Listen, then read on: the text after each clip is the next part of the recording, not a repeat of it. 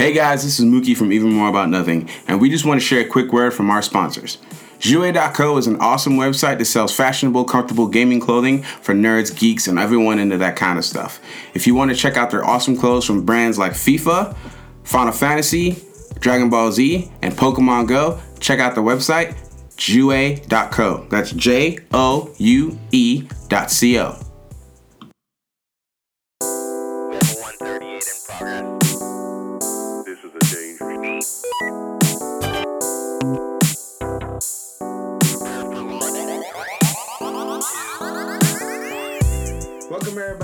listen to oh Lord, what happened? I was trying to be professional, it didn't work out. So we're back to the hood stuff. Shout out to Migos uh, for making Bad and Boujee, not because that song is amazing.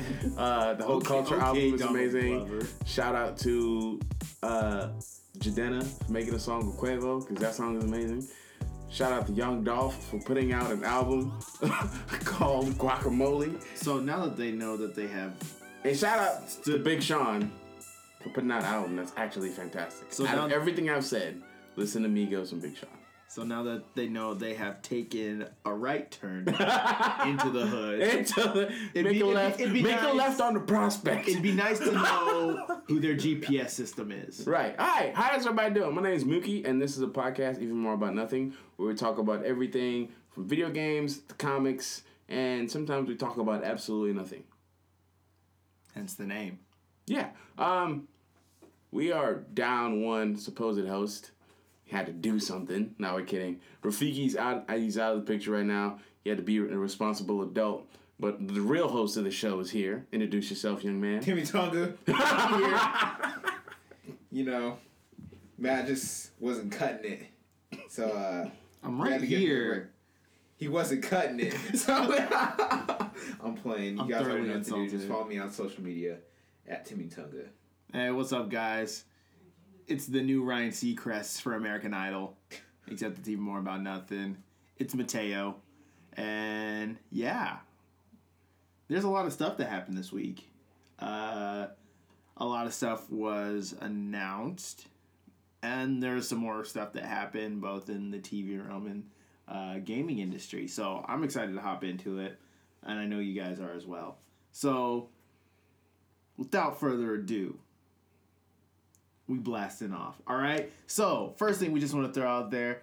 I'm sure for those of you that have listened, you may or may not have already heard this. Um, I know one person in particular, looking at you, John Sharpton, uh, are excited about this. Michael Bay just announced this is going to be his last Transformers movie that he's Hallelujah. directing. Praise the Lord. It's out here. Finally, I'm we have already been, requesting a reboot. we're, we have been saved. Can, we have been saved from lens flares and explosions. Hey, but they were good explosions. There were great Granted, explosions. there was no reason to get rid of half of Chicago, but Listen, You're not wrong. listen, You're not wrong. listen. Starscream has never been more powerful than when it was in Chicago. Listen, Chief Keef didn't stand a chance against Starscream. Listen, me and Lil Channel from 79 couldn't save that. You can't do that. Oh, you can't do that. Anyway, so as you can tell, we're all excited. We got, we we we enjoyed the first three Before we tear him to shreds, can we just kind of point out like our favorite moments at like the Michael Bay Transformers films we've Um, experienced? I'm just gonna say, at least I know for Mookie and I, we have not seen past the third one. Well, I have. well, there's no reason to. actually so I I've seen. you. I think I've seen all of them.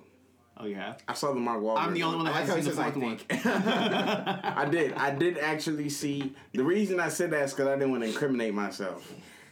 Uh, I paid. Mo- I paid money. First for mistake. Three of them. I don't know what. The first one was like, oh, Unless the, unless the fourth one's on DVD.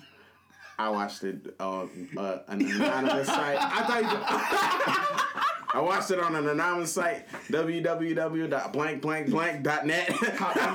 I wasn't trying to expose my sources because That's not my source though. okay. I was I was because it's Probably number one on the FBI. What, watch what, what list. is it? What is what's one of them? Solar film? or what? Watch 32. Yo, you oh, remember- Key, Watch 32 HD. HD. kind of high. Listen, y'all remember when Hulu used to be like the A1 bootleg site, and then they, they got bought out and got all corporate, and now you gotta pay. But like Hulu back in the day, they used to have everything. I remember I watched all four seasons of the Boondocks before season four was out.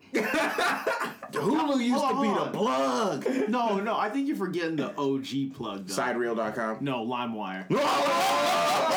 what do you millenn- You young kids don't know. You pre-millennials don't know about Tyler C's LimeWire. podcast even more about LimeWire. Listen, Bro, how many ki- how many viruses have your computers got from 36. Only 36? 36. You're one of the lucky ones? what I mean to say is I've had to have my computer wiped 36 times for viruses. It's bad. One time I bricked, I bricked, I literally bricked my entire computer. Just had to take it into Microsoft and they were like, yeah, you just gonna buy a new one. Just go ahead and buy a new no, one. it's, it's just like you come in, what's wrong with it? I don't know, you figure it out. Deuce. Anyway, so yeah, uh, favorite moment from the Transformers movie. Um, first of all, I'm gonna have to say right now, probably my favorite movie out of the three was Revenge of the Fallen. Yeah. Um, it was good, but it didn't make sense story wise, Yeah, like was- in the way they placed it. But it was really good. Um, one of my favorite moments was obviously when Optimus came back and he fused with Jetfire, even though Jetfire was just an old fart at that point. And it's interesting in the uh, old Transformers movies or in the comics that they had, was he originally a Decepticon or has he always been an Autobot? Uh, I think it's. Jetfire? Jetfire, because in in the I think he switched. Autobot. Well, I think he switched. I think you're thinking of Sideswipe. No, no, no. Because in the movie, they played it from the uh, advan- uh, from the angle that they were going to the um, Smithsonian, and he w- they saw the Decepticon symbol. But I think also there's a bit of like a political twist to it where what we think is the Decepticons wasn't necessarily the goal back then. Yeah. Um, but uh, it was just interesting that they did that. But I I really enjoyed where Optimus fused up and linked up with uh, uh, Jetfire. That was one of my favorite moments. What about you guys? Uh, I have to agree with you. I'm gonna go with uh, Revenge of the Fallen. That was that was really solid. Um, I don't know. I, I, I do appreciate the first one just because like we're was finally getting a live action Transformer Yeah. movie, and for what it was, it was cool. And then everybody's freaking out about Bumblebee. It's like, oh man, I gotta gotta have that car. Yeah, I appreciate the first one the most because um, although Megan Fox was absolutely terrible, hot garbage, just screen candy. Um, that's not saying anything against her character, but just the way she was portrayed, her acting is terrible. Um, but it was funny. It was like the first time we like got to interact with the the D- Decepticons in a way that they weren't like this like evil villain trying to take over the world and they had these like they had these ridiculous laughs in the in, in the cartoons like Starscream had a really awful laugh in the cartoons. Mm-hmm. So like they were like actually menacing. Like they were like in the cartoons, there was never any doubt that the Autobots were gonna win. They might have like forgot they were in a fight for a second, and then like one might have got punched, and then they decided to beat the Decepticons. but like, The only time like I would have like when they joined together to fight a Unicron. Yeah. that was so intense. Hold on, Yeah. let, us you talk. don't know how that was gonna turn out. In Transformers Well, let's let Armada- Caleb finish Okay. Yeah. no, no, go ahead, go ahead. Yeah, ahead, I'm go just saying. In Transformers Armada, one of the dopest moments was when uh, everyone's exterior changed colors. Yes. I remember, Yes. like, I know Bumblebee was a long predecessor, but when they came out with Hot Shot Yeah. in Transformers Armada, That and, ho- and a homie had the glow up. He went from a yellow, uh, yellow paint job to what was it like dark blue or something like No, that? it was like red or orange. was it red? Yeah. I don't know who I was thinking of with dark blue, but whatever. That would have been a dope change up though. But that that got me so hype as a kid. You don't even understand. And then the final battle, whenever Optimus just took out the uh, the Matrix of Leadership, he just threw that mug in the air, and then he started running hands with Megatron. Oh my gosh, man, memories. I know, right? That was I'm a about to go. I'm about to watch that as soon as we're done, man. Dude, I watched it last week. you lying? Are we, No. gonna have, are we gonna have we're gonna have a Transformers night tonight? Bad. do it. I just gotta make sure I'm up at. I'm not gonna say that time. Get upset thinking about it. All right, go ahead and finish your thought. Cool. Uh, Uh, it was really cool seeing the Decepticons. I thought like the fight in Egypt was my favorite fight when they were in the pyramids. Um, That was my probably one of my favorite scenes in all the Transformers. uh, it was just really funny. It was really good. Just well put together action. And then of course Tyrese being Tyrese said some funny stuff. So it was good. It was good. I appreciate those moments. Um, unlike when we thought G.I. Joe was gonna be good. And then I mean, the first one was decently good. The action was better than the second one, and I'm glad they did make the change up from Channing Tatum to The Rock. Yes, yes. But I mean, like, not to hate on another brother, but what's going on? What was going on with Marlon Wayans in that movie? That was the worst ripcord I've seen in a long time. Tahane! What have you seen? To Listen, listen, listen. And Uh, they got different records in Nigeria. no, You can't uh, do that. You can't say You that. can't do that. My cousin Timmy will find you. I'm kidding. Uh, no, I actually like prefer what they ha- what what happened as a result of the G. I don't know how we got the GI Joe. Um, ADD. Blame ADD. As a result of the whole GI Joe movie, they put out like it was either a Netflix cartoon or it was like a regular cartoon that I've, I eventually found on Netflix. But like the GI Joes had been dismantled, and it was basically this small team. It was, um, I think, Ripcord, Boomer. That oh, is that Renegade? Yeah, GI Joe Renegade was a really good revival of the cartoon series, and I'm mad that it got canceled. But um, yeah, the first one was good. Anyway, moving Yeah. on. Yeah. So all that to say, uh, no harm, no foul, except if you're Michael Bay filming Transformers. Uh, but yeah, we're excited about that.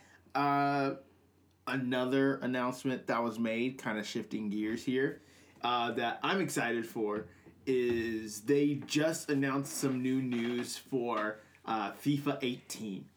Uh, one of the big things, this was probably, FIFA 17 was like one of the biggest change ups since, um, I want to say like FIFA 13, maybe even FIFA 15. But like one of the biggest change ups they've done, they added uh, the journey. So you're following following Alex Hunter and through his essentially first season in the Premier League, and from there you can train, uh, you play games, uh, you can essentially going to the penultimate moment at the end of the season where you're either battling for a place or you're battling for the cup you're either facing relegation. There's so many ways you can go with it but they do pretty well to kind of still restrict it and guide you in the direction you're supposed to go. Um, and one of the big questions if you ever if you've played it was at the end there's like the secret scene like if you play really well you find out the last cutscene is you're called up to the england national team but you never get to play with them so, with that being said, FIFA 18 just uh, announced um, that they will be continuing the journey, but it'll be new characters, new storyline, um, and hopefully added uh, features and aspects to the game. So, hopefully, you do get a chance to play with your national team. And I find it interesting. If you may even get to do the World Cup because, guys, it's 2017. We're a year away from Russia, and for those of you that aren't aware, Russia 2018 is the next World Cup. Not not Russia, Russia. But anyways, so being able to play with your national team, going to the World Cup, being called up for that, it'd be really cool to see uh, EA implement that into the FIFA game. And just, um, I'm kind of glad that there's, um, I don't know for certain that it means they're actually stepping away from Alex Hunter or if you're still following him. But I'm glad that they're choosing to be like, hey, there's going to be new characters. It'll be cool if they just go ahead and like completely move from that to someone else. You're like, all right, you have a new rising star that because I believe Alex Hunter was mo- modeled after like Marcus Rashford or something like Yeah. that. I think that's the general consensus. So if they find someone else who's coming up in the ranks and they're just like, all right, we're gonna model this after this person, and you're still able to choose like Premier. Who's that young guy that just signed, like the little eight, the eighteen year old guy that just signed a pretty big contract with? uh I want to say Man U. with Man United? He yeah, he was like first eighteen minutes of his debut, he scored a goal or something like that. That's Marcus Rashford. okay. Yeah, yeah, yeah. Uh, clearly, you guys know I have no clue what I'm talking about when it comes to FIFA. Which is why we're putting on a series where I'm going to teach them how to play 2K. Basically, just yell at the screen and throw controllers, and they're going to teach me how to play FIFA. Uh, whatever that means.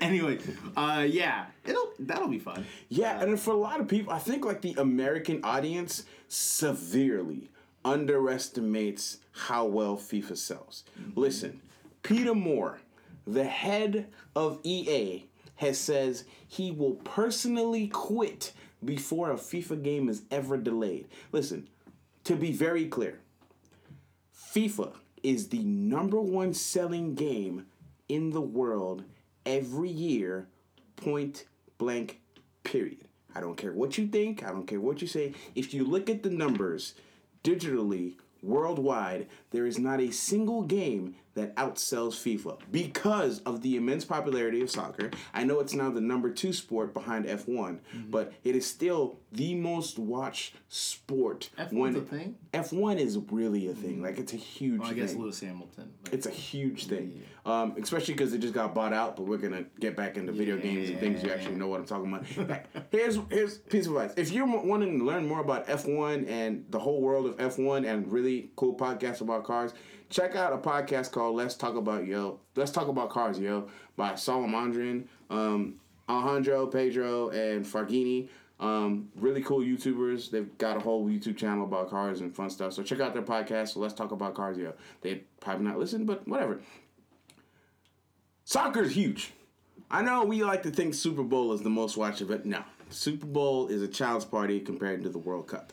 Um, You go Even though, to let- another let alone- country, it's like, hey, hey, who do you think's gonna win the Super Bowl? the what? What? What? What? Hold on, hold on, Is hold the on. Super Bowl full of chili? I'm glad that you mentioned this. Have you guys seen the Super Bowl ads? Because guys, we're recording on a Saturday right now because the Super Bowl is happening tomorrow. Facts. So it just makes sense to do it when things aren't going crazy. But have y'all seen the commercials of Marshawn Lynch in Skittles? no. He is in Houston, Ireland, asking them about the Super Bowl. Marshawn Lynch is the greatest person. Marshawn Lynch 2020. Y'all see his appearance in Brooklyn Nine Nine? oh no. No, I I never Mar- seen that listen, episode. Marshawn Lynch is having more fun than any other human being in the world right now, besides maybe Chance the Rapper. This man is getting paid to do dumb stuff and eat Skittles. Listen, I don't care what your job is. You are not as cool as Marshawn Lynch getting paid to eat Skittles. and be in Houston, Ireland, In Houston, promoting the Ireland. Super Bowl. Eating Skittles. Anyway, but yeah, like you're saying, um, the Super Bowl, like we in America, we think the Super Bowl is a big deal. Like even if you're thinking about, um, so with the world, it is broken up into different regions. Uh, Europe is known as UEFA. Uh, so it's the United European uh, Football Association.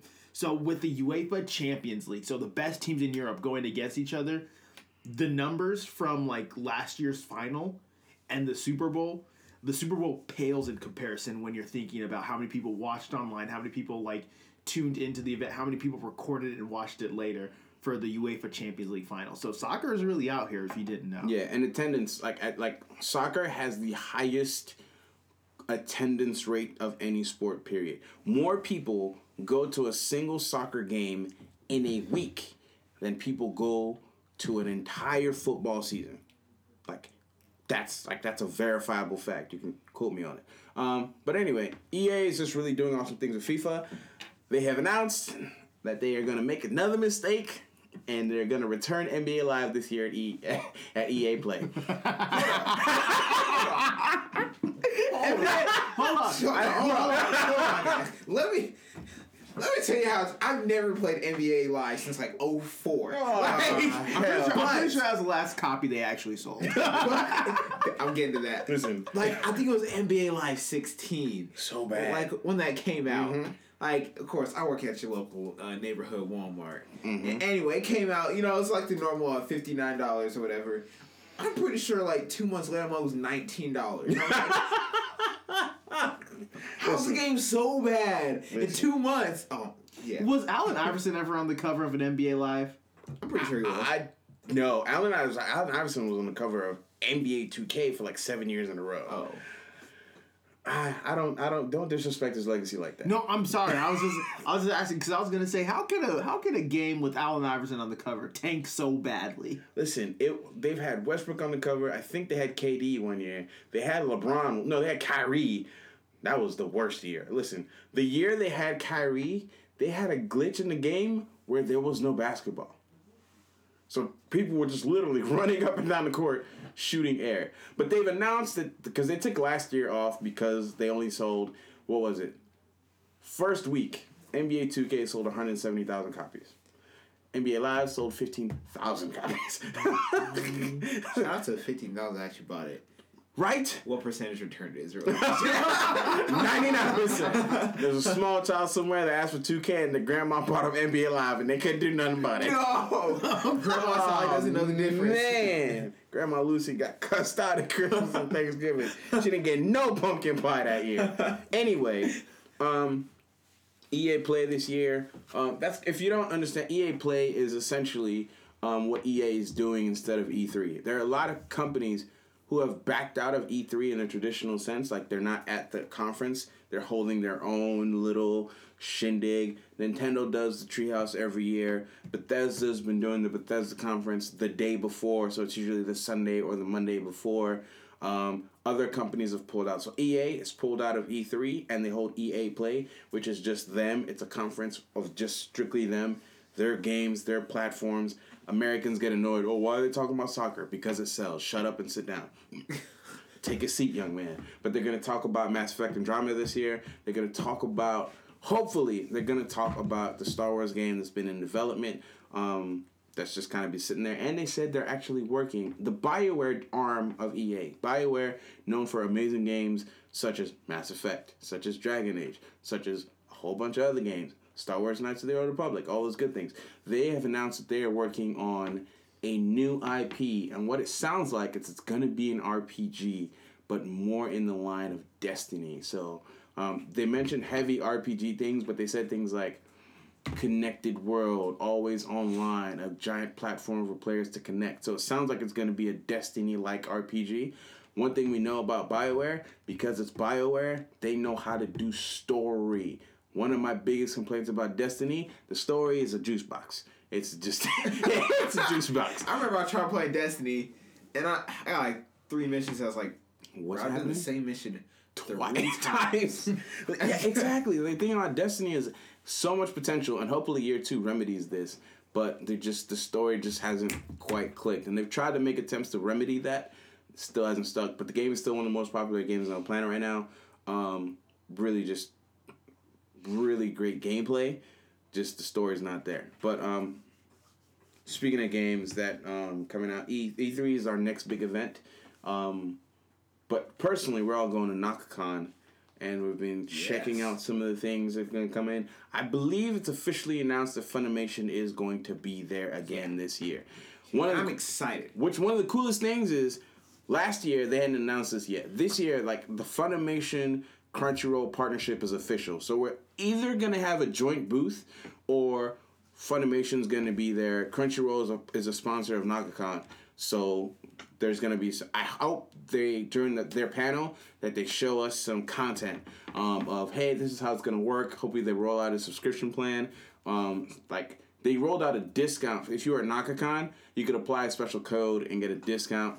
We're gonna try and get some codes as like a media company, and hopefully we can get some extra codes for you guys. Do we, some giveaways. yeah, do some giveaways. We don't know because we're still trying to figure this thing out. You know, we're trying to get the budget right. Yeah. But um, really looking forward to NakaCon.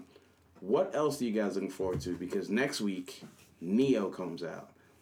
I'm really, really hyped. Nioh is made by Team Ninja. It's essentially Dark Souls and Ninja Gaiden Oh mixed my into one. It's just going to be Oh, so much. That sounds. I, I hadn't even heard about it. Well, I might have heard a couple things, but yeah, like oh man, that game just I mean, I was never a huge Ninja Gaiden fan, but just like the, the look and feel of it, like, just dope. dope. Yeah, exactly. Mm-hmm. And the fact that it's like because it's it, it's placed in feudal Japan, it's really based like hard, hard, hardcore Japanese culture, hardcore Japanese folklore. You do play a blonde hero, which slightly confuses me. Cause what the heck is a blonde-haired, blue-eyed white guy doing in Japan fighting monsters?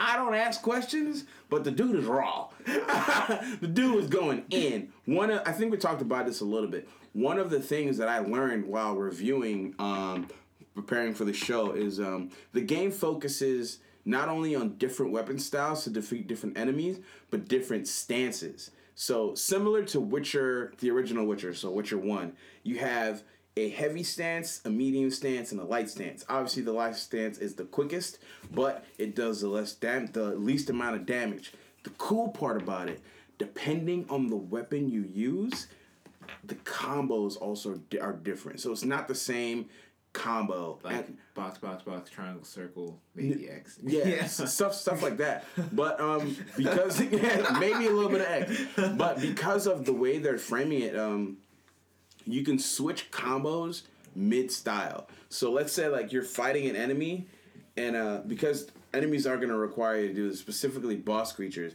So you might start out start out in in the light stance, and you're going in your combos mid combo. You might do a switch to a heavy stance to like decapitate somebody or cut off a limb and just do a lot of damage, and then have to switch back to a light stance in order to have the agility to get away from their like Okay. that game just looks awesome. So, shout out to Japanese studios doing dope stuff. Team Ninjas always put, put out good games. Really looking forward to this. Um, one thing we didn't talk about last time is um, we talked about Square Enix signing a deal. Well, I guess Marvel signing a deal with Square Enix. They already have the partnership with Kingdom Hearts. We talked about the Avengers game. They are also going to be making a Guardians of the Galaxy game. Word. Word. Let's go. Wait, Word. is that not the Telltale one? But No, no, no, no. This is a Square Enix Marvel collab. They, the Avengers game is a thing. So is Guardians of the Galaxy. boy, all I'm saying is if I can I play, really- as, if I can play as ah. Rocket, Exactly, bro. I just want to play as Rocket. I just really want to play as Rocket. I really feel like the, the the Avengers one is is probably another Marvel Alliance game. Like I am more convinced now more than ever that it's a Marvel Alliance game, especially since they announced two games. Like I feel like the Marvel one's a Marvel Alliance game. Anyway, um, what else did you guys want to talk about? Um, I think we can go ahead and just hop into uh, some of the TV action that's been happening. So, Yeah. um, we're a couple weeks in, and this is actually the second week since the CW shows have returned, and we haven't talked about it yet. So, um, Caleb, I know you don't watch it So usually. I guess it's Go ahead. that. So, To be honest, um, like I haven't even watched Arrow yet. Like the two episodes. Dude, I've watched it. Okay, so then we'll just kind of like skip over that. But before we hop into that, we just want to say a couple uh, about a month or so ago, we were talking about how there's a Black Lightning show that was coming to. I believe at first it was CBS or something like that, or some. I refuse to let any superhero shows go to CBS now. Well, anything besides CW. I refuse to let them go. Yeah, so it was just in this past week. Uh, past week, it was just announced that CW is picking up the pilot for Black Lightning. So that is an even better chance of another superhero that's going to cross over into the DCCW universe. So, anyways, without further ado, uh, we're going to talk about some of the stuff that's been going on. Um, so we'll really just highlight like Flash and Legends and maybe a little bit of um, Arrow and Supergirl. So uh, with the Flash, so we it ended on a pretty weird note, like the mid-season finale, because we're so used to cliffhangers.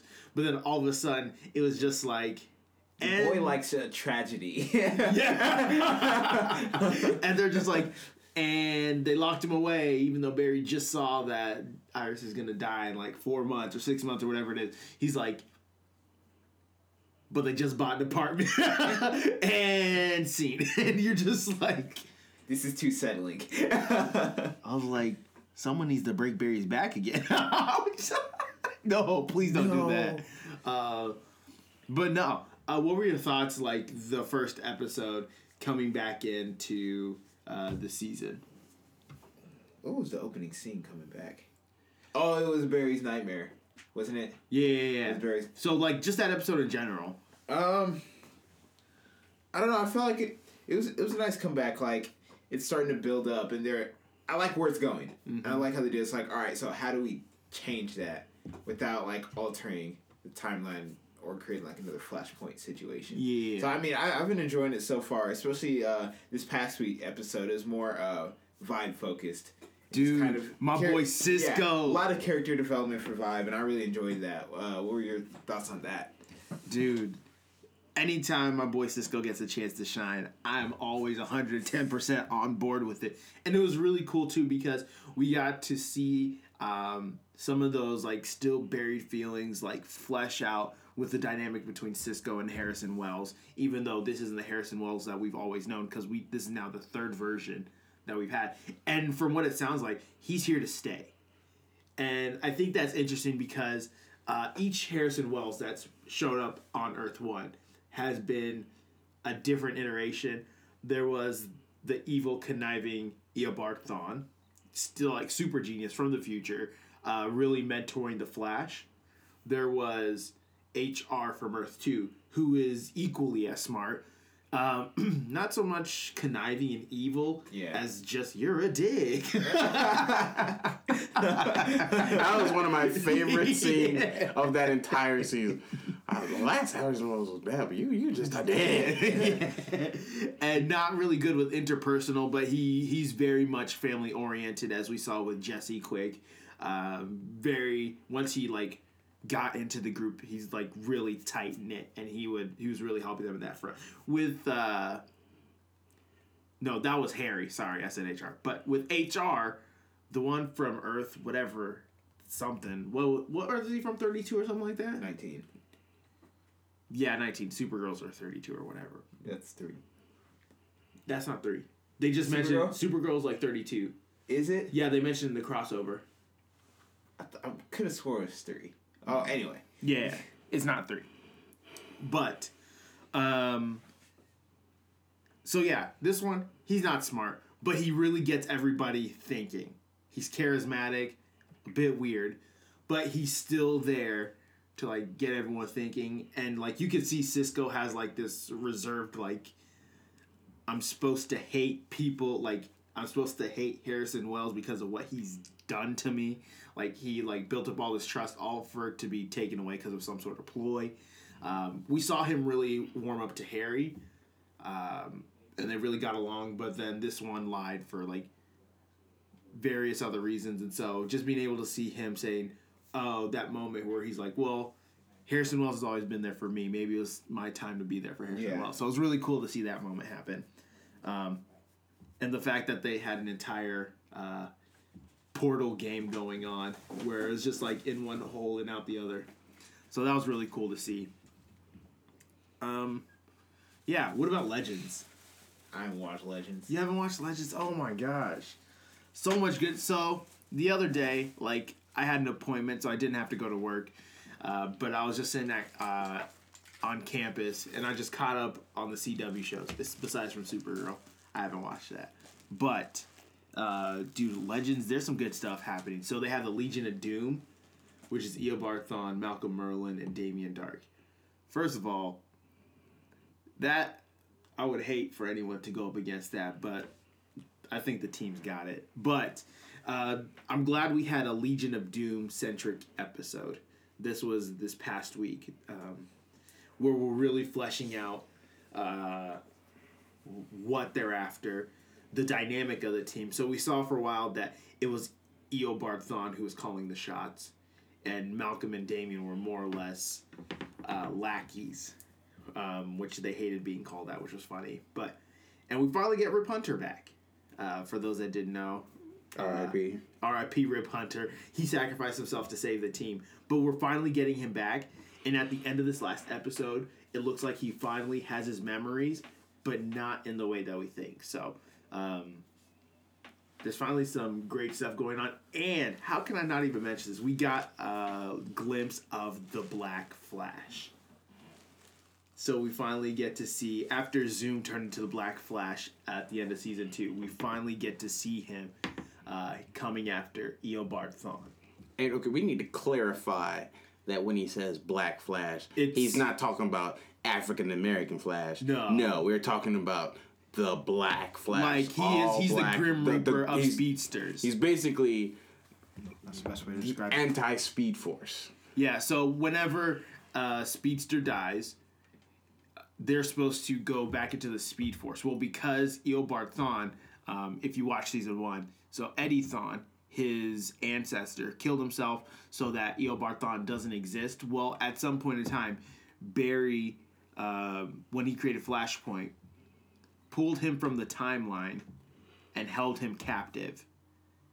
and so now he's essentially trying to outrun his non-existence.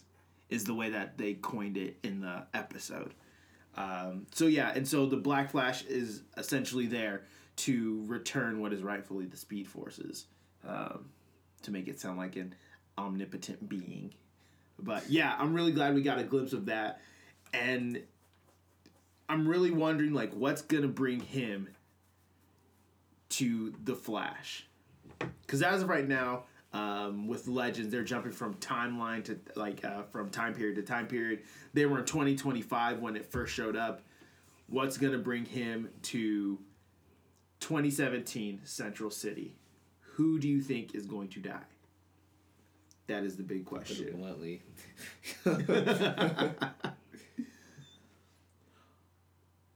what? I don't know. And we also have to keep in mind there's also confirmed uh, reports that we will be getting Eddie Thawne soon again. I did read that. And so that uh, could play again into that now Eobard Thawne is coming back into the picture. Uh, he could, Eddie could now become Cobalt Blue that people have been speculating for a really long time. And I mean, it is Flashpoint. Anyways, that's all here and there. Arrow's been really good as well. Um, Fantastic. Yeah, I need to get back into it. Like So- you just need to watch all the shows. They've gotten fantastic. so we Still not watching Supergirl. I'm kidding. I'm gonna watch Supergirl. Yeah. I was actually like, are you sure? Eventually. Well, okay. To be honest, like I sat down one Saturday. I don't really have a choice. Tim wouldn't give me the controller, so we watched like seven episodes. You mean of it was Supergirl. Benji? It was Benji. No, it was Tim. Tim wouldn't let me get in controller. no, it was Benji because he Benji? already finished. Benji was watching. I'm caught up. I was like, He was already. it was Benji. You Oh yeah, it was watching with Benji. Yeah, Benji like just refused to let me get the controller that day. I'm not really mad because they were really good. Like my favorite episode was uh seeing John go ham. dude, I love Martian Manhunter in that show. Listen, can we get? Let me not say that because I'm not trying to have Twitter come at me. But can we just give Martian Manhunter his own show? Because listen, listen, that man is the best part of that show. Yeah. Like 100 percent the best part of that show. I'll take. I, let me let me calm myself down a little bit. Supergirl is still very irrelevant to me. Like that show is great because of the supporting characters. I take it back. That show is good because of the supporting characters. That show is great because of Martian Manhunter. I'm being very specific so about the years. of music. Yes, like Supergirl is not an interesting character. Listen, As much as you wanted to be like, she. she's not interesting. Yeah. There's nothing interesting about her without Superman. I like the idea of I- introducing And Mon-El, all the though. feminists just got triggered. I mean, you can trigger if you want. I am a feminist. You can check my record. My Twitter Although posts. Mon-El is a great, uh, Mon-El's a good character. They finally brought because they brought also Cyborg Superman now, Yeah. so that that was actually pretty dope when that came around. Like season one was all right. Like it started off. It was shaky, it like, was safe. It was very very Yeah, safe. but then again, like I don't know what CW does, but like you can tell, like just the entire shift in feel from like season one to season two. Did you guys talk about Black Lightning? yeah, we already mentioned that. Cool. I actually, I'm glad you said that because I felt like CW allows more creative freedom, um, or at least more. They're willing to take more risks with their show. I thought so. I, I shouldn't say it on air. I will tell you guys afterwards. Don't, don't get fired. Anyway, but yeah, so aside from that, well, that's a separate conversation for later. But Yeah. uh, Arrow, Yeah. like I think you'd be interested. So they finally now have a Black Canary uh, since Laurel Laurel's died in back at the end of season four.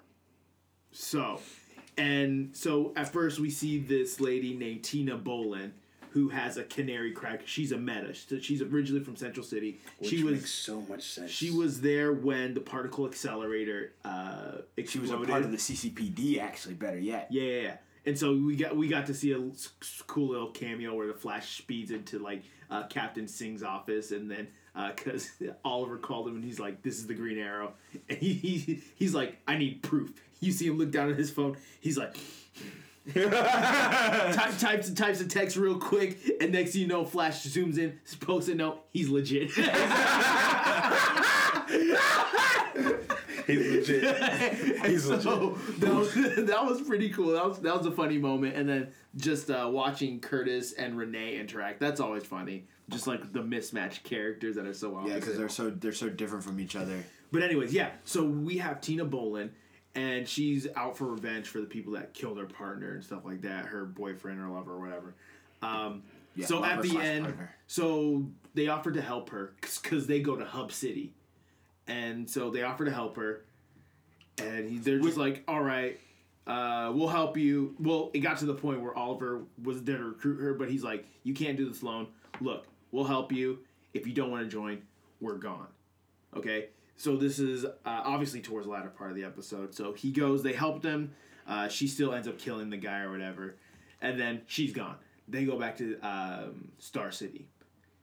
She shows up in his office, like, because he's uh, Oliver Queen, mayor of Star City, and he revealed himself to her, like his identity. So she is in his office, and literally the last scene, the last line of the episode is she's like, "Oh, also about my identity. Tina Boland is a cover I was using when I was undercover. My real name is Dinah Drake." Oh. Yeah. Yeah. Oh. Yeah. Oh, so that's what they're doing? Yes. All right, okay, first of all, how did Barry mess up the timeline this time? so, if anyone doesn't know, do you want to ex- do you want to explain to them why that's significant? So, and maybe you guys will be able to add on to this. So, Dinah Drake is literally the current version of Black Canary that they're using in DC Comics.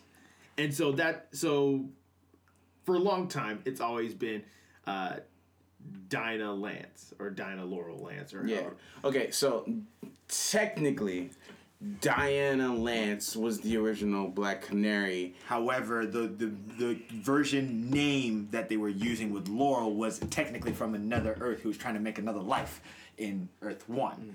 That was the name they were using, but they were trying to go the original Black Canary route, which obviously flopped, and then they had to retcon her, and now they're using her as Black Siren, which works a lot better. I haven't seen any of the Black Siren stuff, but like, uh, again, Because remember, she's evil. yeah, Earth yeah, Two, yada yeah. yada. And a- again, again, issues with season one, two, and a little bit of three of Arrow.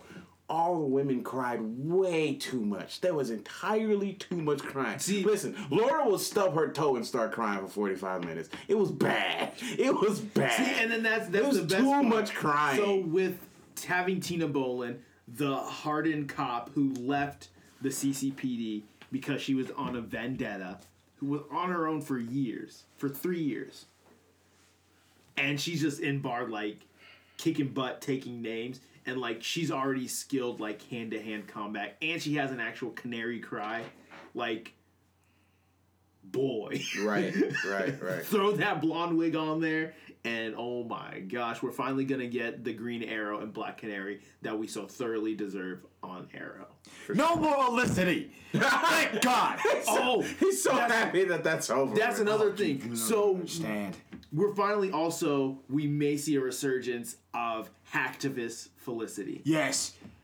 I was actually, I was like, oh, we'll get old Felicity back. So yeah, um, I, I will say this: like when when they started doing, you know, season, you know, season five, and we started seeing Hub City.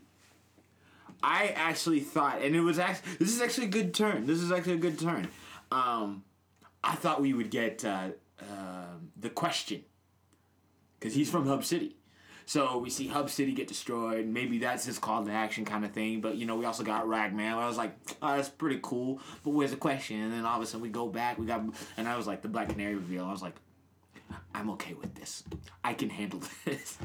But um, that was that was kind of a nice little change of pace because I thought I knew who would come next in terms of characters they'd bring on. But uh, I'm you excited. think we'll get Green Lantern? they've been I'm hinting. mad because they they've been dropping hints. Like they even had one like it was real quick. They're changing from scene to scene, but it shows a Jordan, jacket. a Hal Jordan yeah. jacket. Yeah. Like Goddard even kid. I was the one that caught this, and I showed Goddard like, "Yo, G, check this out." and I'm so mad because like I really want Um, I, something else. I I think we will, but I'll if we're like- going to get anything Green Lantern related, I will say Carol Ferris first. They would keep it very simple, very basic, but still give us that Green Lantern entryway. But it has to. I think it's going to be Carol Ferris first. Because I mean, it's Carol Ferris Airways, and they're always there, just about to go train for something. Yeah, so that's probably will be the first thing we it and we've also seen him go to uh well Oliver at the end of season 3 was when he and Felicity left and he's like, "Oh, we're going to make a pit stop in what was it? Coast City?" Yeah. Um at the end of season 3. Oh, they made a stop in Coast, right? They Yeah. went to Co- or they went to Coast. Yeah, they were stopping in Coast. That's not where they ultimately end up. But he's like, oh, well, we're going to go to Coast City. We also saw flashbacks where he went to Coast City as well. Um, so there have been lots of. Have they revealed what he did in Coast City during then? I don't remember. I don't think that in the flashback, I think he just went to meet with somebody there. I don't No, know. but like in terms of when he left with Oh. Felicity. We just assumed that it was just like a vacation before they like picked a spot to like Okay. settle. Um, but yeah, there's been lots of Easter eggs dropped, and we're finally getting uh, some in real time in Arrow. He's going back to Russia for the first time since leaving the Bratva. So that'll be interesting as well. And Talia al Ghul has made an appearance in Arrow. And yeah, that's been interesting. Which also, I think the rapid advancements of the TV show, um, the TV shows on CW, are also matched by the intensity um, on Gotham. Because Gotham is like, it's like past nerd culture at this point. Like Gotham is like a syndicated national TV show. Like Gotham is kind of transcend because it's everyone knows Batman is coming. Like we've gotten an on-screen Joker, and that show kind of like got off to a rough, rough start. People are like, "Oh, Gotham is trash. Gotham is trash." Like Gotham is is borderline like horror at this point. It's really, really dark. It's really ramped up. They really bring it into the the comic book because at first everyone was annoyed because it was a little too um, close to reality. That comic book element felt very missing. And um, shout out to Geoff Johns. That man is heaven sent. Yeah. When he took over as a head honcho at DC, um, um, he really just kind of like, well, we're a comic book company, so we're gonna do comic book things. Um, hence why you finally got Superman on Supergirl, like I have been saying since day one. Anyway, um, we're gonna get Clap one more time, you have to leave. Oh, well, you're right. um, but I've been I've been clapping all day. It's a problem. I must clap to Gerald while we're having dinner, but that's a dis- that's a discussion for off air. Uh, What? Uh, don't ask no questions. Uh, but yeah, we're fine. I was just now. We're gonna get on screen Batman. Uh, I think what's gonna happen in Gotham is a jump. Um, they've already kind of done a, a tentative jump. They've Poison Ivy got aged through. I don't want to spoil it because that's still relatively eh. Um, Poison Ivy got aged from being a child into being a full grown adult. We have a Joker. Um, I think what we're gonna get is we're gonna get a time jump, and then the show is gonna resume, and it's gonna be Gotham Batman Year One. I have been saying this since season two, and now I am more convinced than ever that with the things going on in the show, so right now we're gonna get a time jump, and when the show comes back, I don't know if it happened next season or two seasons from now. When the show comes back, we are gonna get Batman Year One, or the show might get canceled, which is a good thing because they're gonna bring back a Batman show to TV, a syndicated TV show that's going to be Batman, and it's going to incorporate the Gotham characters into Batman, and it's going to start from Batman Year One. I think that's how it's going to happen. Interesting. Just you might as well melt it into the CW because they've got this entire universe. Yeah, I, do kind of like it being on Fox. I I hate Fox. Everybody who knows me personally knows I disavow Fox ferociously. I despise everything that that company does, which is why I hate that they have basketball games and college games and all that other stuff. Anyway, I like that it's on Fox because they can get away with a little bit more. It's a bigger TV show. It's a bigger TV network, and the audience is exposed to like. I feel like, again, not that I don't love the CW, but I feel like the entire DC, the entire DC network being concentrated on one place is not necessarily a good thing because like look at Marvel, they're everywhere. ABC, Netflix, movies, they're everywhere.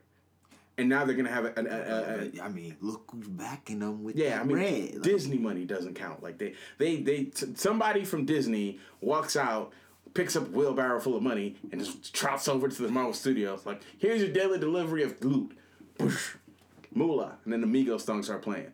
You can call me broke, call me what you want, but you can call me broke. Money. I'm gonna ask you to leave. Sorry, I'm really hyped. Migos gonna perform at the Super Bowl. Bing. No, I'm kidding. I don't know. I was like, what? it's, it's technically Lady Gaga, but if Migos has, if Migos somehow manages a way to finesse their way into the Super Bowl, I will lose my collective mind. Chris, I'm sorry for destroying your house in advance, but Migos is on. What you want me to do? Anyway. Let's get into some news. Uh PS4 Pro is starting to like really really like Sony's real slick. Like Sony is really, really, really slick. What happened? They're making a lot of moves to really position themselves as the best console on the market. So, as we both know, E3's around the corner. We're preparing for the Scorpio announcement. Six teraflops going to be supposedly the new most powerful console on the market. So, ahead of that, in the 4.5 update, Sony has finally released what they're calling PS4 Pro Boost Mode, which essentially takes games that weren't coded specifically for the Pro, so everything predating the announcement of Pro and the release of Pro, and adds essentially unlocked frame rates so the game looks better. Now, they are warning you that if a game is not specifically coded for Pro, it might experience screen tearing and awesome, awesome technical glyph- technical difficulties, and it might actually crash. But essentially, what this does, it takes everything that existed on the PS4, which already looked amazing, and gives it a power boost. It unlocks the frame rate so it can run smoother, better, and just look better in general. Coincidentally, one of the games that's on this list is actually one of the games that's on my backlog that I'm playing through right now, and it's Dragon Age Inquisition. I haven't personally tried. Um, Stay on Dragon Age. bro. listen, that's one of my favorite series of all time. I know. Like you guys, how many hours I got on Dragon Age One? Y'all know it's a lot.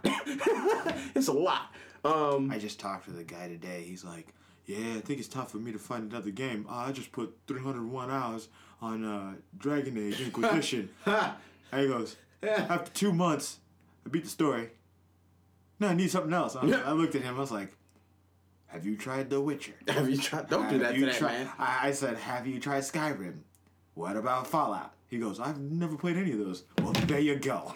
I just look. Hell, that man. I I, pulled, I pulled all the games to the shelf like, Because I remember Here you go. we went over to Mookie's house, and I think we were supposed to be helping his mom garden. Nope. And we was taking a break. I was like, all right, let me play Xbox a little bit. Put it in Dragon Age. I was there for three hours. I'm telling you, that game series is so great. I love Dragon Age, which is exact, exact, exactly what I was trying to say. Bioware knows how to do story. Actually, we can try that. I just picked up uh, Mirror's Edge 2. I don't know why he did that. now we're watching Transformers tonight. Yeah, we established this earlier. Anyway, that's why you should be on the podcast one time. We're, ki- we know, we know, we know. Calm down, calm down.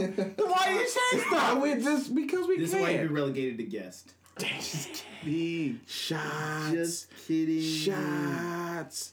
Shots. Welcome to Tim Matt's new podcast. Ryan Seacrest hosts American Idol. You're hilarious. We actually, we, we just need to give y'all a show. We're just, just gonna give y'all your own show. Anyway, That safe? um, but boost boost mode will essentially allow games to function at a higher rate. Oh, I thought you said Boost, Boost Mobile. He did. I said boost mode. I thought you, You said, Boost Mobile. I was Like boost mobile. Metro PCS is in the podcast now. No. Metro Boomin. Ah, if your Metro don't trust you, sorry for everyone who doesn't listen to rap. Those were all a bunch of Matt rap references, so we apologize for all of that. But boost mode is going to allow old games to function like stuff they were running on the PS4 Pro in a better fashion. But what this also allows is games that are programmed for a pro to run even better. This is going to be a this is essentially the first chess move against the Scorpio. Um, they announced that they're finally, finally, for the love of all things holy, Sony is finally allowing external hard drive support. So now you can have a hard drive as big as you want and hack it up to hook it up to your PS4 and it will be able to store your games. So not that their cloud storage system isn't already fantastic, but it is. But this will make transferring systems a whole lot easier. Um, so shout out to Sony for making a bunch of dope moves. While we're sticking on the Sony bandwagon, Hideo Kojima, um, in an interview, said the reason he went with Sony as a partner, even though he literally had his pick of choice. Listen, the man announced he was starting his own studio, and his phone broke because people kept calling him. The reason he went with Sony is because they allowed him 100% creative freedom. He could do and say and present whatever he wants because the studio belongs to him, the game belongs to him. Sony's involvement is going to be on the publication and, and well, the publication, the publicity, and distribution side. That is their deal with Hideo Kojima. He has 100% freedom of creativity. They, he said he said he didn't think other companies would allow him to show a naked Norman Reedus on TV, much less for his first trailer. And he said Sony said, "Hey, look, it's your game. You do what you want. We're gonna back you up on it." Um, Bruh, so the realist. right. Um, so shout out to Sony for allowing creativity and showing that man some love, especially after he posts what f- four main Metal Gear games? No, five, and then if we don't count the one that came out on the Xbox, well, there's like eight Metal Gear games. Let's just say that. Four of them, no, one, two, three, four, five, six of them are PlayStation Four, ex- PlayStation exclusive. Um, so shout out to shout out to Sony for su- supporting that man after he put everything he had behind them. Um, I want everyone to get everything else they wanted to say out because there's there was a pretty um, scathing article that came out about GameStop from Kotaku, and I'm gonna get um, pretty deep into that. Um, I actually have some information from an unnamed insider source, um, and for clarity, Rafiki currently works at GameStop, so he might not say much because he's not trying to get fired. Ah, no. Me, on the other hand, I don't really care. Actually, put my two weeks in already, so if they want to fire me, go ahead. Chances of them hearing this podcast, slim to none. But In the archive. in the archive, for the interest of clarity, I have worked for the GameStop before. I am currently still on the roster. I'm supposed to work on Monday and Tuesday. We'll see. We'll find out if they hear this podcast. see what happens on Sunday. But I have put my two weeks in already. I am slated to quit. Um, I will not be naming the source. Uh, so uh, we're gonna get into that. But before that, uh, y'all got anything else y'all want to talk about? Just uh posting up for NakaCon, man. I'm just prepping myself for all that. NakaCon's gonna be so on. hot. I just want to mention one thing. So, I've been watching Power Rangers Ninja Steel. Oh hell! all right, no, we're stopping right there. No, Oh, it already did start. How many Y'all- episodes in are they? Three episodes in, y'all are actually sleeping on this. It's actually pretty good. It's really. it's actually The last two seasons actually haven't been. Last season wasn't that. Was that Samurai? No, no, Okay. no, no, no, no. Okay, no. They're they're three removed from. I was about to say, if you said Sam Samurai was good, I'm gonna need you to step I off don't the know. bridge. I don't know the brace Power yourself Rangers. The. Power Rangers. I'm gonna ask you to War revoke your uh, host title. I was, like, Um, I was gonna say something, but I can't. Dino say it. Charge, I, I would say that one was actually pretty good. If- For me, if we're to name my top one third of Power Rangers, because there's enough to actually say I have a top one third, I would actually slot Super Dino Charge or whatever, Dino Charge, whatever it is, because the story was actually legit. However, with that being said, uh, it sounds like there's been more improvements, Matthew. Um, yeah, I mean it's been pretty interesting. Uh, so whenever we first talked about the synopsis, it was that Galvanax, the big bad for the season, um, or this iteration of Power Rangers, has a game show, and we all kind of speculated like, well, that's kind of dumb. It's actually pretty interesting how they how they're doing it. So the Red Ranger Brody uh, was actually taken captive when he was younger from Earth and so he's been a prisoner for ten years. And so he works on this ship, and pretty much everyone treats him like crap. He has a mechanic named Mick that he's a friend with who can shapeshift in pretty much any inanimate object, which is weird in itself. But whatever. He turned to a boulder when they fell from the sky. But Turned into a what? a boulder. Don't ask questions. Anyway, so it's really a different dynamic. So you're starting with the Red Ranger, and they have six uh, power stars that's trapped in a nexus. And the whole idea is those who are worthy can reach into the nexus prism and pull out a ninja star. Therefore, that means they are entitled to the power, uh, the power of a Power Ranger. So this entire game show, uh, leading in the, that ten year span, is about finding people who are worthy to reach in and grab the Power Star out of there. And so, no, obviously, no one's been able to. So then it leads up to uh, Brody and Mick, his friend that can shapeshift, taking it and dipping out from the spaceship when they return to Earth to get this ninja steel that was covering the Nexus prism to melt it into its own power star. He takes it. They jump out of the ship, which is literally in the stratosphere of Earth, and they are falling to the ground.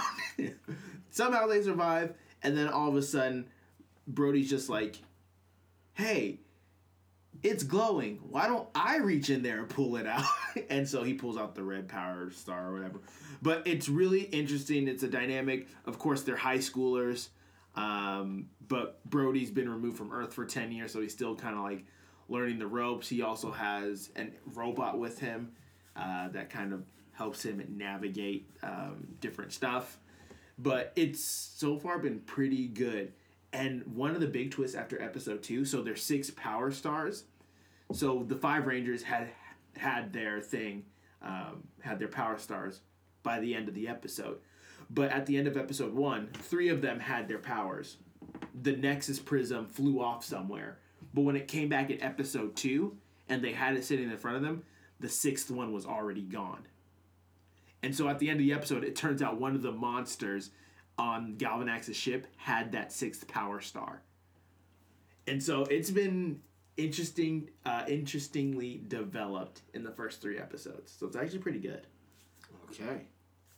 So don't sleep on it. Anyways, with that I being might said, watch it if I'm on my death. see, I'm just glad they went back to ninjas, because there was a time where they tried doing sorcery. We're not You going all to mention speak which one. that? No, no. Anyways, moving on. or car mechanics. Stop. however you wanna No, do it. stop it. R.I.P. RPM. Just kidding. Anyway, so yeah, that's all I got. Watch Power Rangers Ninja Steel. That's my recommendation. What you got, Mookie? All right. Uh, if you haven't already heard, um, the internet is already pretty pissed off with GameStop. Um, a lot of their things that they've been doing is pissed customers off for a very long time, and um, it's gotten worse in recent times. So much so that uh, some employees finally, I don't want to say finally, but someone cracked and was interviewed or revealed to Kotaku um, some of the inner workings of what's called um, circle of life. I was debating on if I was going to actually say this on air, but I am I am currently a GameStop employee. As I said, I've quit. Uh, I put my two weeks in already. Uh, my last two days were Monday and Tuesday. I'm gonna get my little money. I'm gonna sit on the side. I'm gonna play my games. I, we already in this house pretty much buy our games digital or we hit that Amazon because, and a lot of people don't this. My Amazon Prime discount is better than my GameStop employee discount.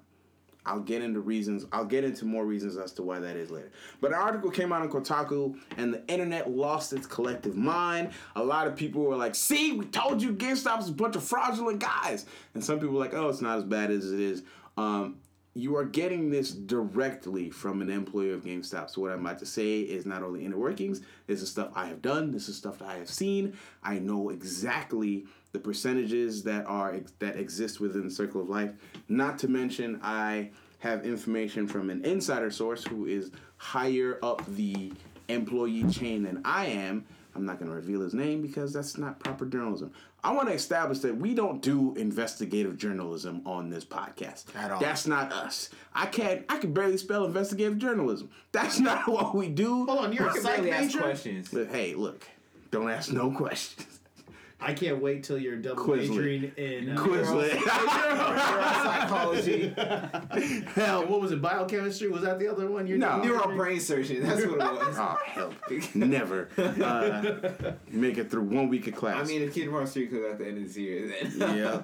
Uh, so the article starts off by saying, um, "Have you ever gone to GameStop uh, over the last few months and tried to buy a new game, and have you been told that it's not in stock? They may simply be lying to you, fueled by a new program that discourages GameStop salesperson from selling unowned copies of video games."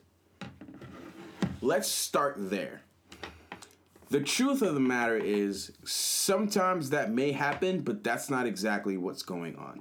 What, in reality, and I'm speaking factually because I've had to deal with this. Matter of fact, I'll give you an example of what happened at a recent release. We got so many copies of the game, literally to the letter, what we had pre ordered. We did not get a single copy of a game over what we pre ordered. Why is that important? Because if you ever go to GameStop, you've been hit over the head 97 times asking if you want to pre order a game. The reason they do that is because when Circle of Life became a thing, reservations was one of the categories that employees get graded on. If you don't get reservations, you get a coaching on how to properly encourage customers to pre order a game.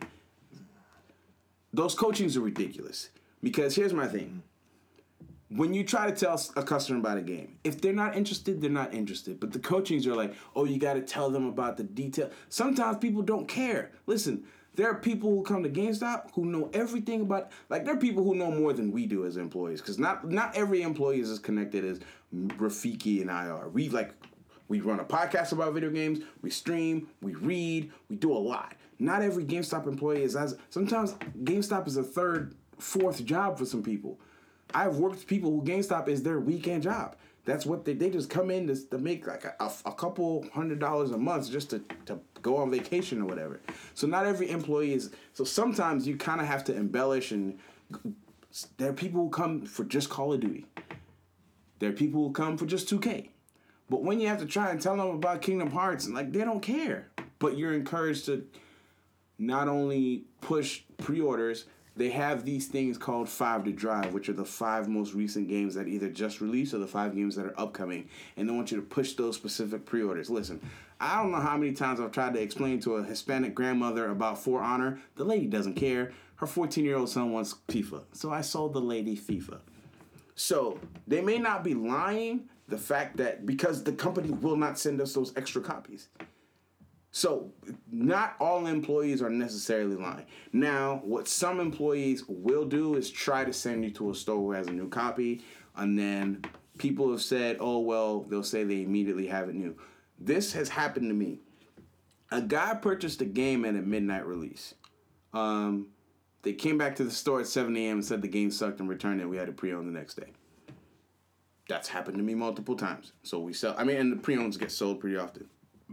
Not to reveal anything about myself, but I've worked at stores that are not in the suburbs, so the surrounding community is very diverse. Um, to be specific, a lot of Hispanics in the store that I have worked at previously.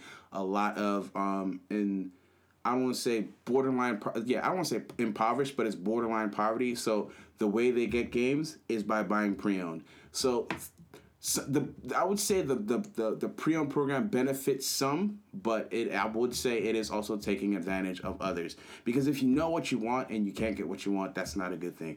But I have seen families come in and buy six, seven games for. 40 bucks because they had a coupon through the pre-owned program. In the long run, I've saved about a thousand dollars, so I'm not really mad at the pre-owned program because I buy a lot of games. If you buy less than 10 games a year, don't get the card because it will not benefit you at all. Um, I'm just being perfectly honest. If you don't, if you buy under 10 games a year, it is absolutely useless to have the power up rewards card. That is the that is that is the mathematical. At at that point, you have not only broken even, you have saved money at 10 games a year. Because if you buy and that not just 10 games a year, 10 pre-owned games a year. That is a lot of games. Not that many people can afford 10. Not that people have time to play 10 games a year, much less 10 pre-owned games. Um, and unless you're trading in, I think it's the trade-in value is about two to one to really get the most out of the Power Rewards card. Um, the card is useless. Um, so don't don't necessarily get mad at the employer if they don't have the game. The company probably just didn't send it to them. Um, and so one of the big wigs, I don't know who, responded saying, uh, "Hey, this is not the intention. We're trying to provide the best value to the customer." Um, because we understand that we created the pre-owned system like GameStop, when it was back, it was FuncoLand, actually invented the pre-owned program. Was it the Power Rewards Circle of Life? Absolutely not. It was just a pre-owned program where you trade in you trade in your games and you get credit for it within the store.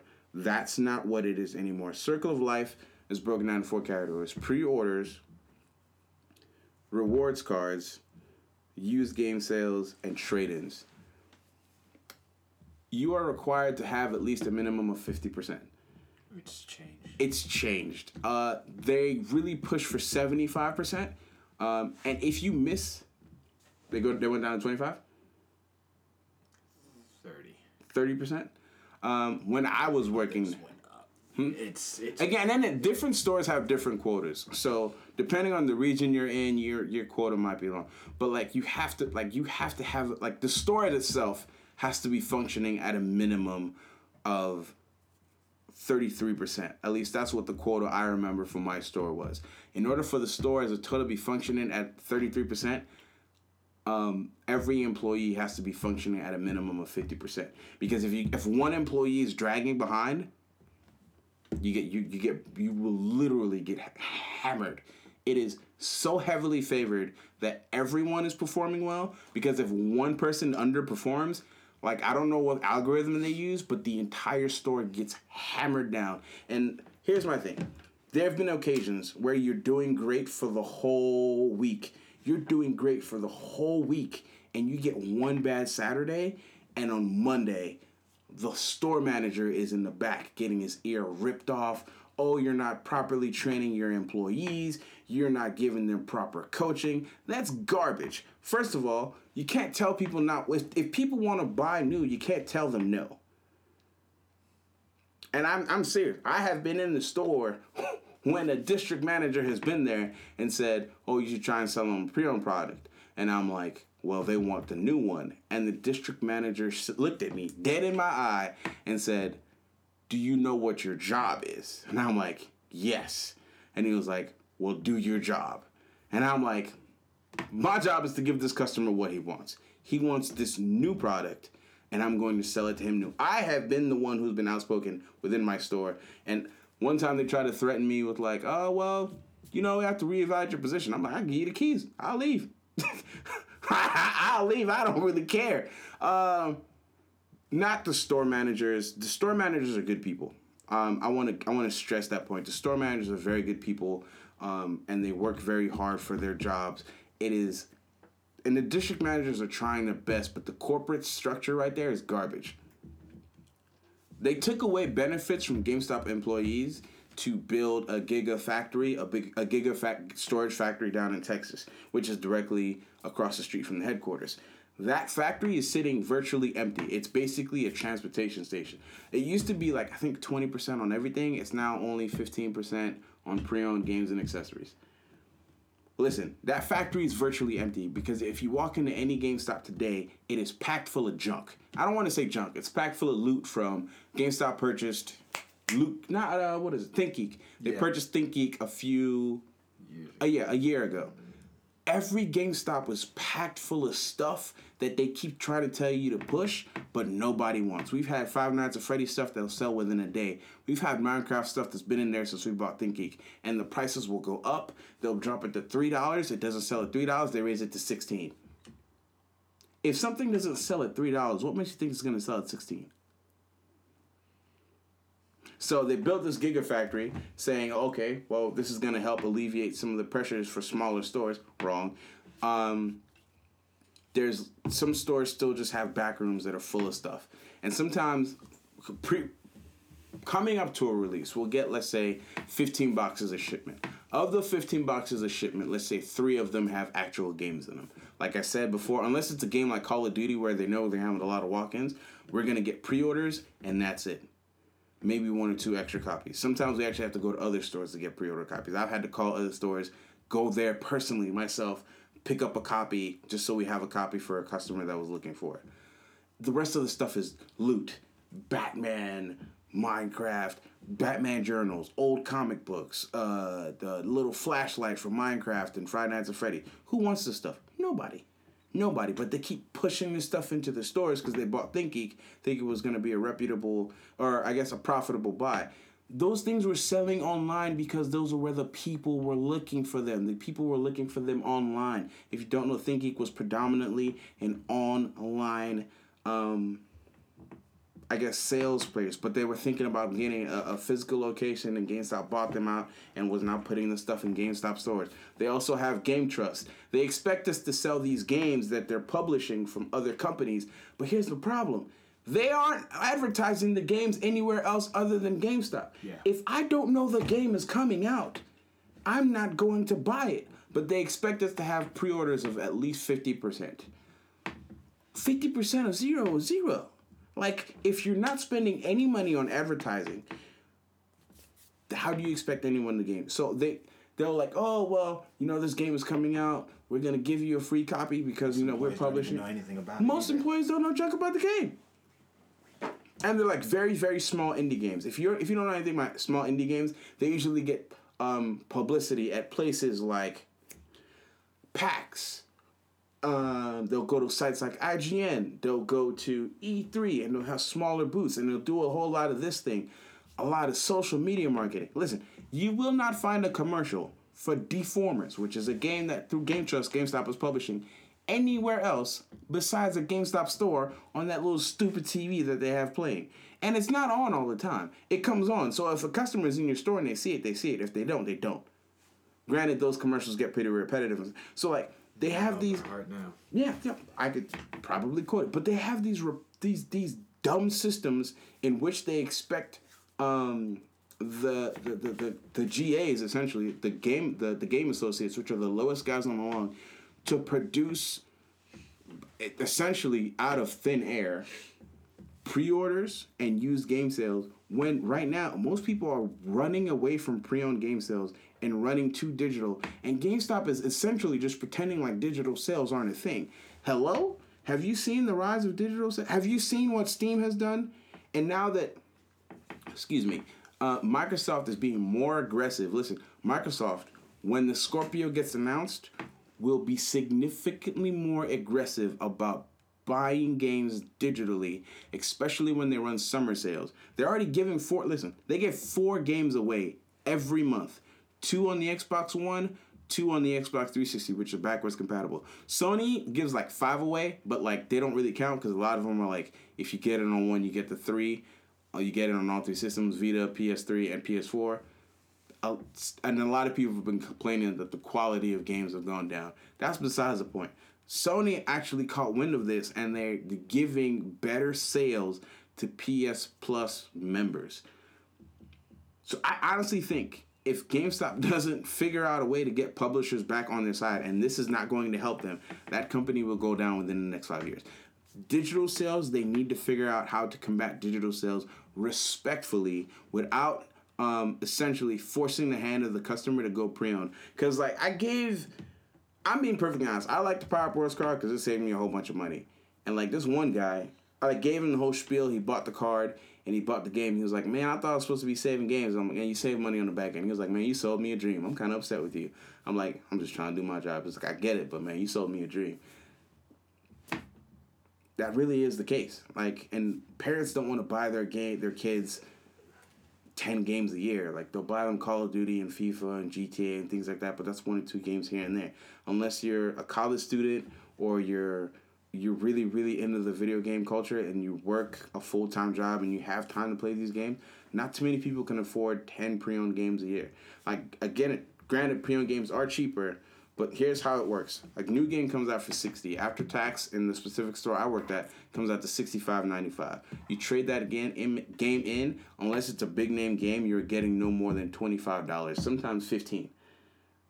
Not unless they run a trade sale. Not unless they run a trade sale. You good luck getting anything more than thirty. They used to do thirty a lot more back in the day. They don't do thirty anymore. It's twenty five. Most of the time, fifteen. That game will be on the shelf pre-owned for fifty nine ninety five.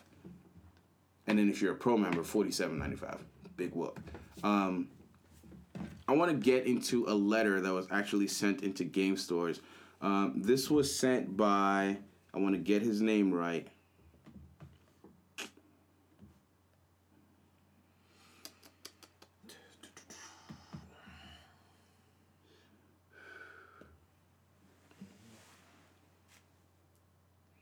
Tony. Um, he is, I believe, the head of. Oh, Tony Bartel sent this to all GameStop associates, and essentially he was saying, um, "Let me be clear on this. This being the article on Kotaku. GameStop um, is not interested in lying to customers. Nothing could be further from the truth. Uh, so everything from this point, quote, nothing could be further from the truth. You and I know that GameStop, it is absolutely our mission to help our customers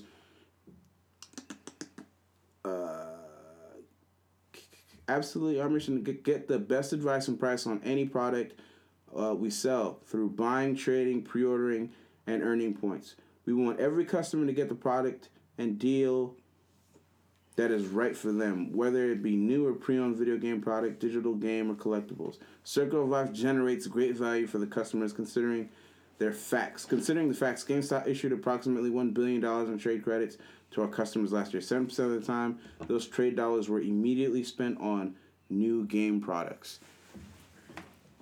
Here is explaining exactly why 70% of the time those items were the money that was issued was spent on new game products because customers will usually get an email saying, "Hey, trade your games in and get a 20%, 30%, 50% bonus towards Resident Evil, towards this. And it's usually four or five weeks ahead of time. Hey, trade this stuff in and get bonus towards a pre order of this game. And then it usually run for about the first week. But the amount of games you have to trade to get, like, unless you're trading in Grand Theft Auto or DS games, DS games hold their value, particularly Mario games and Pokemon games you're not getting much for your games anyway. Um, here's a direct quote from my unnamed source. Um, for example, if employees, if three employees are being are doing seventy five percent on Circle of Life and two are doing twenty five on the store, that's an average of fifty five percent. Even if those low associates have only done a few transactions, it's not a true reflection of how the store is functioning as a whole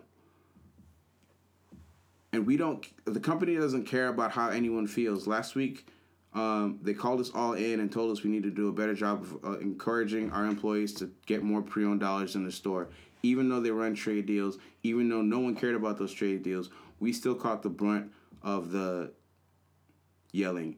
Monday four to five days left to, um, on monday you have four or five days left to hang on for results for things you did last week, but you're gonna you're still gonna get hammered over the head um, with leaders asking choirs what you, why you're not doing your job. We are doing our job. You just care about results.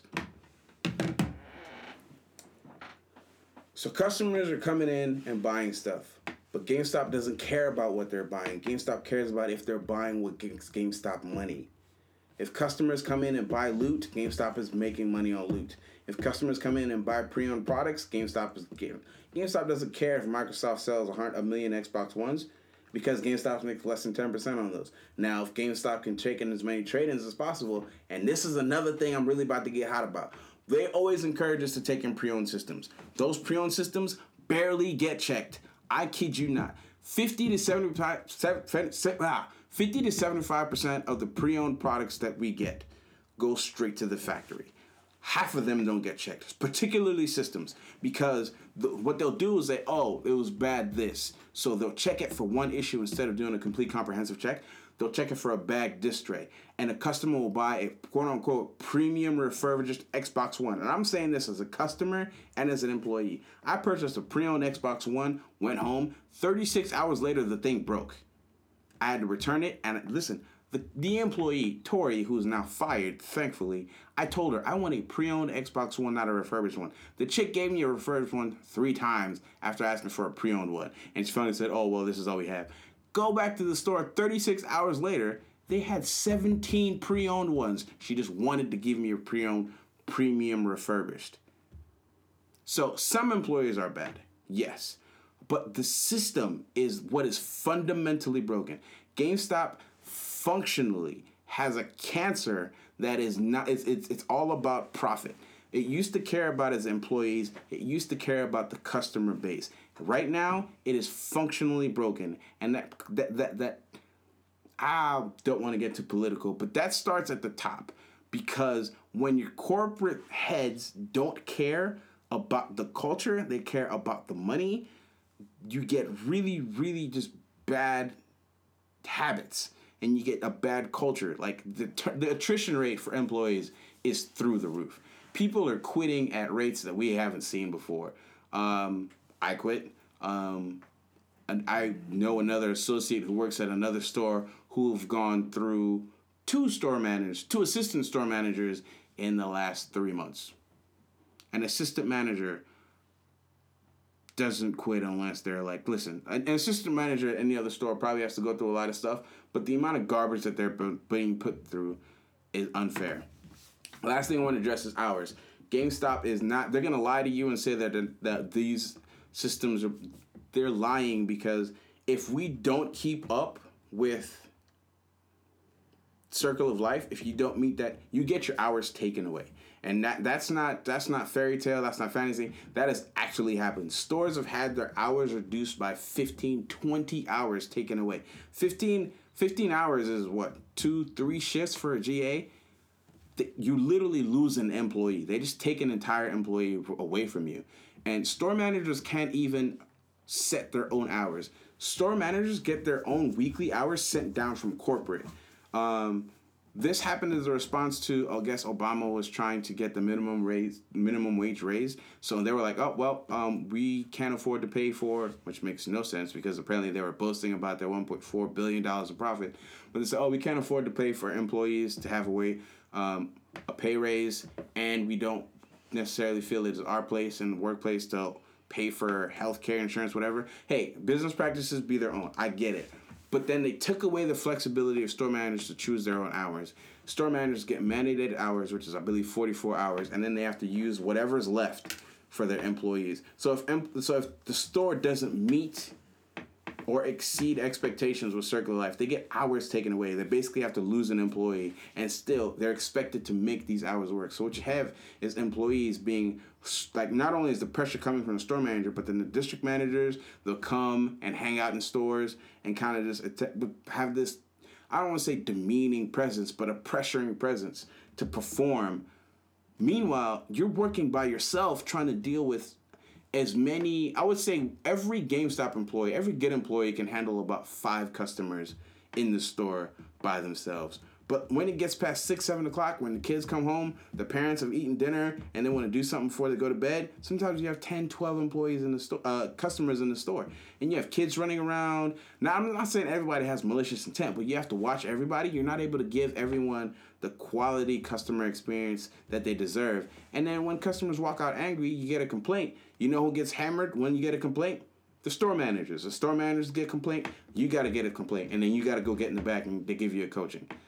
The system is not meant for success. The the system is an automatic, essential, just like it's supposed to be this automatic, um, cyclical growth of of of money, but it isn't because the money, the money's money, the way the circle of life is developed is to get money in the system and keep it rotating. So they buy pre-owned products, um, trade in pre-owned products to pre-order new products, and when they get the new products done, they trade in those new products, get pre-owned dollars. It's supposed to be this cyclical system. What it is, it's really just kind of downward spiral towards mediocrity and just.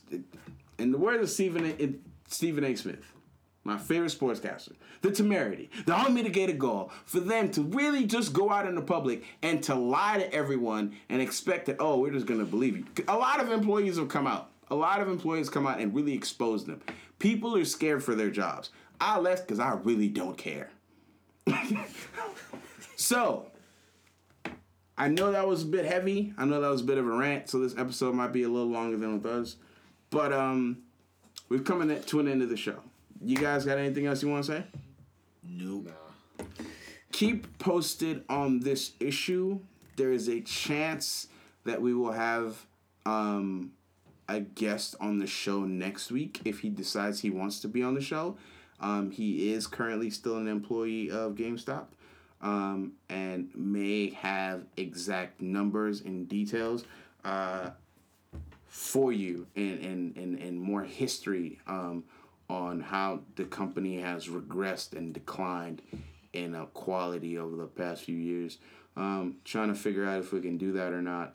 Um, but uh, we appreciate you listening.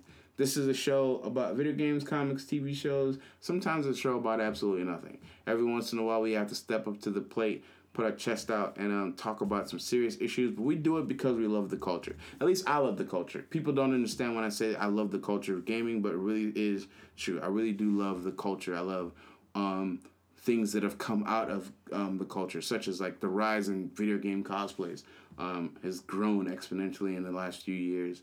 Um, YouTubers and streamers streamers wouldn't be as popular as they were if it wasn't like the most popular YouTuber in the world. PewDiePie is a gamer by nature. Twitch would not exist as a business system without gamers. Um, shout out to everyone participating in the Rainbow Six um, Invitational. Good luck to all you champions. Those guys are gonna win a bunch of money. It created jobs for people, game and game enthusiasts, video game journalists. I love this culture. I love everything about it, and I want to do everything I can in my power to not only defend it but see it grow and evolve in healthy ways. So this was just one of those ways I feel was necessary. One of those things I feel I had to talk about. But we'll get into some lighter subjects. My name is Mookie. It's been a pleasure hosting y'all this evening. You Everyone bro? else, a, a little bit. I need water. Yeah. What's that next to you? I, I'm about to drink this whole water real quick. All right. Everyone else, sign out, and uh, we will catch y'all later. All right, Rafiki. As you are well known, figured out I came in late, but I'm here. When you gotta work, you gotta work. And hey, trying to get this money, trying to get this budget. Facts. Uh, follow me on social media. Nope. It's your boy Timmy Tom. Oh, hold on, no, no, no, no, no, no, no, no, no, no, no. You know No, where you- find you me. forfeited Twitter, privileges. Instagram, Snapchat, you know all that good stuff. We established this before you came on the podcast. All right. So, guys, I'm just going to go ahead and put this out there. I won't be on next week because I'll be in Chicago. But follow me on Snapchat at Matt underscore Gutu. And Don't follow. it probably it probably won't be wild. It might be. We might just be hanging out in the hotel room watching some people fall over. You get the you get the idea. Follow me on Snapchat. That's the only place where it's really lit. Anyways, thanks for joining us, guys. Uh, this has been another episode about even more about